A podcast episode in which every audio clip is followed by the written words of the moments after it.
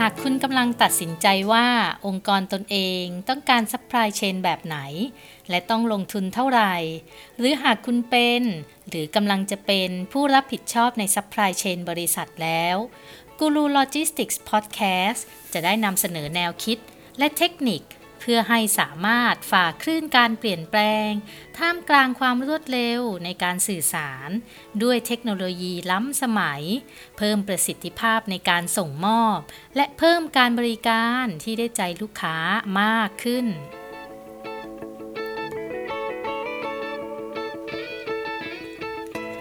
สวัสดีค่ะ ยินดีต้อนรับสู่กูรูโลจิสติกส์พอดแคสต์กับอินทิราสิทธิเวชหรือเรียกแบบที่หลาย ๆ ท่านเรียกกันว่าอาจารย์เดียค่ะ ซึ่งในที่นี้จะขอเรียกตัวเองว่าอาจารย์นะคะ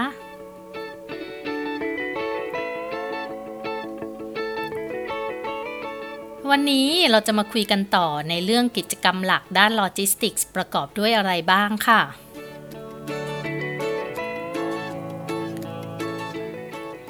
ครั้งที่แล้วเราได้เล่าไปแล้วถึงกิจกรรมด้านโลจิสติกส์7กิจกรรมมีอะไรบ้าง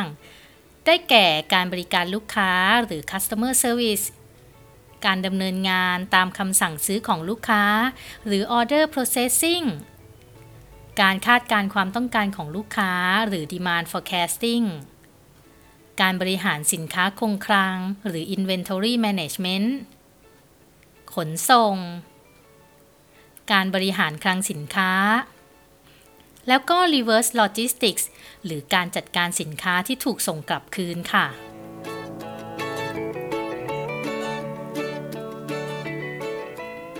อันนี้ตอนจบเรามาฟังกิจกรรมที่เหลือกันเลยค่ะ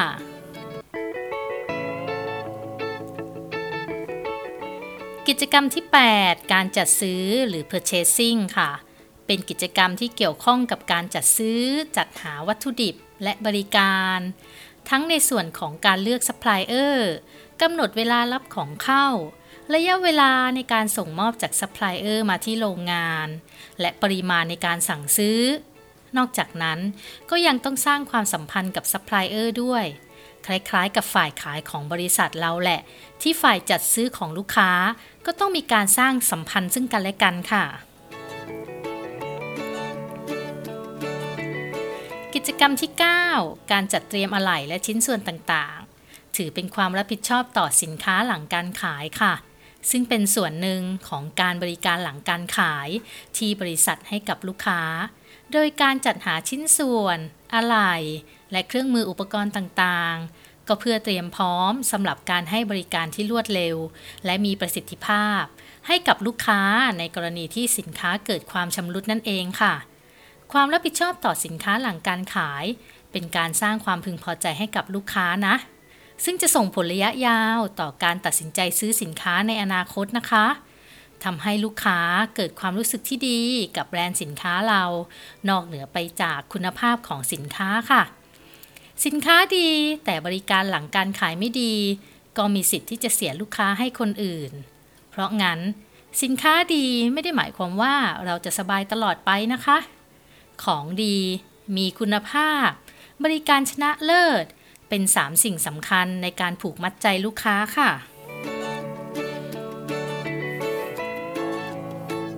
กิจกรรมถัดมา กิจกรรมที่ 10 เป็นกิจกรรมการเลือกที่ตั้งโรงงานและคลังสินค้าอ่าฮะงงกันละสิ มาเป็นกิจกรรมโลจิสติกได้ไงกัน มีโรงงานเดียวแถมคลังก็อยู่ในโรงงานอีก แสดงว่าโรงงานเราไม่มีกิจกรรมนี้ใช่ไหมอืม ใช่ค่ะ แค่ส่วนหนึ่งนะ เพราะการเลือกที่ตั้งโรงงานและคลังสินค้านั้นน่ะ เขาพิจารณากันตั้งแต่ตอนก่อตั้งโรงงานและคลังสินค้าครั้งแรกๆของพวกเราอย่างที่เข้าใจกันละค่ะ แต่ถ้าเมื่อไหร่ที่จะมีการขยายโรงงาน หรือต้องการจ้าง outsource ให้เก็บของเพื่อกระจายสินค้าให้ ในพื้นที่ที่เราคำนวณแล้วเนี่ย มันไม่คุ้มกับค่าขนส่ง หรือต้องการส่งของให้กับลูกค้าเร็วๆกว่าคู่แข่ง เพื่อให้ลูกค้า happy กับบริการเรา อันเนี้ยเราต้องมีกิจกรรมนี้มาเกี่ยวข้องค่ะ โดยการเลือกที่ตั้งนั้นน่ะ จะต้องให้ความสำคัญกับความใกล้ไกลของแหล่งวัตถุดิบแล้วก็ลูกค้าค่ะ เพื่อให้สะดวกในการเข้าถึง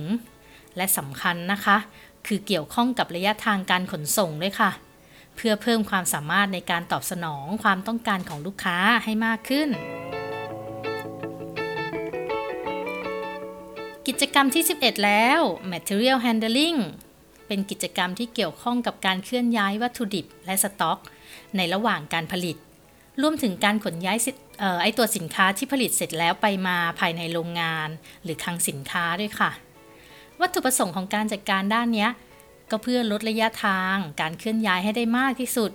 ให้ของนะ่ะไปถึงยังจุดถัดไปแล้วก็เริ่มงานได้เร็วที่สุด เพื่อแก้ไขกระบวนการที่เป็นคอขวด ให้มีการไหลได้ดีขึ้น ไม่มีของรอค้างนาน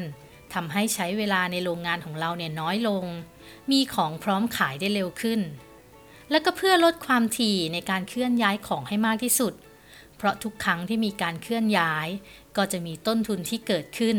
ไม่ว่าจะเป็นต้นทุนแรงงาน และที่สำคัญต้นทุนเวลาค่ะ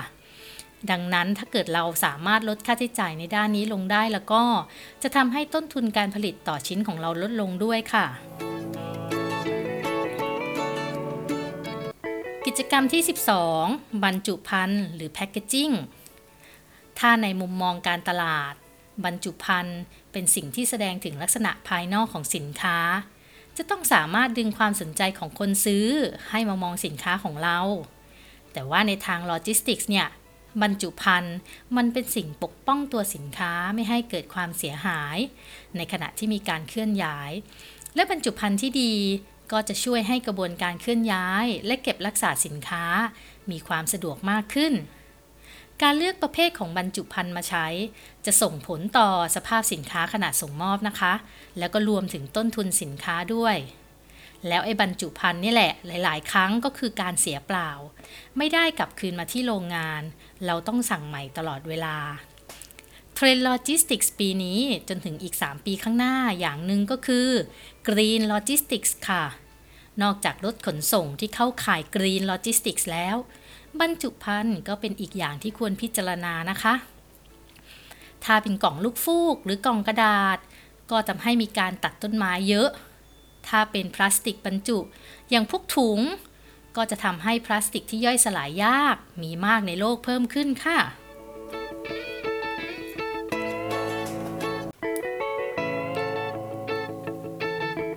กิจกรรมที่ 13 กิจกรรมสุดท้ายแล้วค่ะ คือการติดต่อสื่อสารทางด้านโลจิสติกส์ แน่นอนเนื่องจากเป็นหนึ่งในการไหลของกระบวนการโลจิสติกส์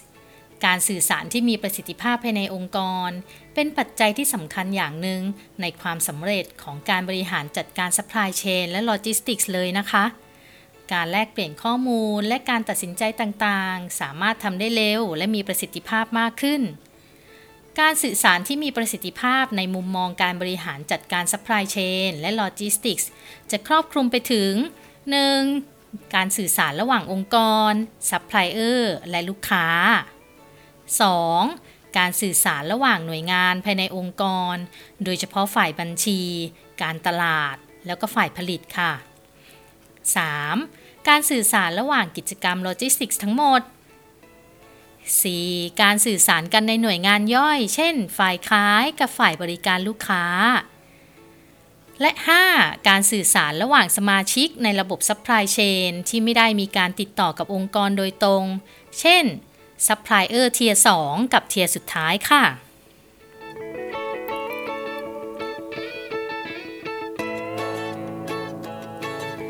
นั่นคือกิจกรรมโลจิสติกส์ส่วนใหญ่ที่ทุกโรงงานมีค่ะ ทวนกันอีกทีนะคะ กิจกรรมโลจิสติกส์ที่พบเจอส่วนใหญ่ในทุกองค์กร ก็คือ การบริการลูกค้าหรือ customer service การดำเนินงานตามคำสั่งซื้อของลูกค้าหรือ order processing การคาดการความต้องการของลูกค้าหรือ demand forecasting การบริหารสินค้าคงคลังหรือ inventory management ขนส่ง การบริหารคลังสินค้า reverse logistics หรือการจัดการสินค้าที่ถูกส่งกลับคืน การจัดซื้อหรือ purchasing การจัดเตรียมอะไหล่และชิ้นส่วนต่างๆ การเลือกที่ตั้งโรงงานและคลังสินค้า material handling บรรจุภัณฑ์หรือ packaging และสุดท้ายการติดต่อสื่อสารทางด้านโลจิสติกส์ค่ะคำถามสำคัญต่อมา แล้วกิจกรรมพวกเนี้ยรู้ไปเพื่ออะไร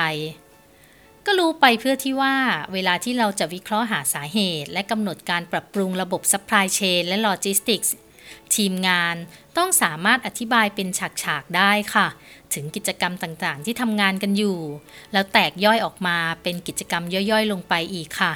โดยไล่ลำดับตั้งแต่ตั้งแต่กิจกรรมแรกจนถึงกิจกรรมสุดท้าย ต้องยึดตามการทำงานจริง ๆ นะคะ ไม่ใช่เอาตามที่เขียนลงในเอกสาร ISO หรือที่เขียนลงบนกระดาษแปะไว้โชว์สื่อนะอันนั้นไม่เอา เพราะไม่งั้นเราจะไม่รู้กระบวนการทำงานแบบที่เป็นปัจจุบันจริง ๆ งานนี้เรียกว่า แฉการทำงานกันก็งานนี้ละค่ะ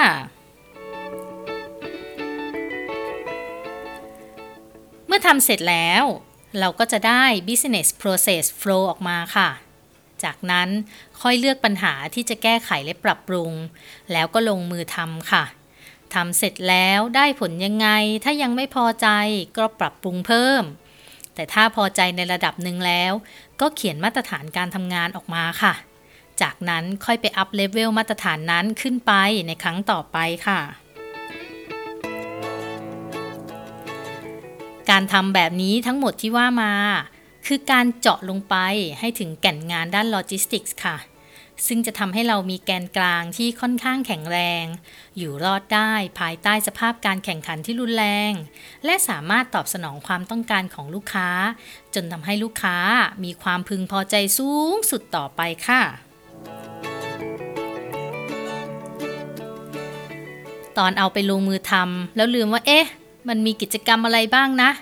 ก็สามารถกลับมาย้อนฟังกันได้อีกรอบนะคะ ฟังหลาย ๆ รอบรับรองถึงแก่นแกนกลางสมองแน่นอน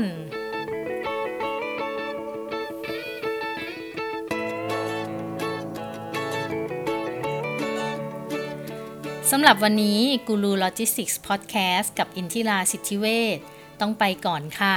แล้วพบกันใหม่ในตอนหน้านะคะ หากต้องการฟังย้อนหลัง หรือฟังกระตุกต่อมความคิดพิชิตความสำเร็จ หรือจะฟังนอกเรื่องนอกราวกับกูรูโลจิสติกส์พอดแคสต์ก็กลับไปฟังกันได้ทั้งในพอดแคสต์หรือใน YouTube Channel นะคะ หรือจะ Facebook Fanpage Guru Logistics ค่ะ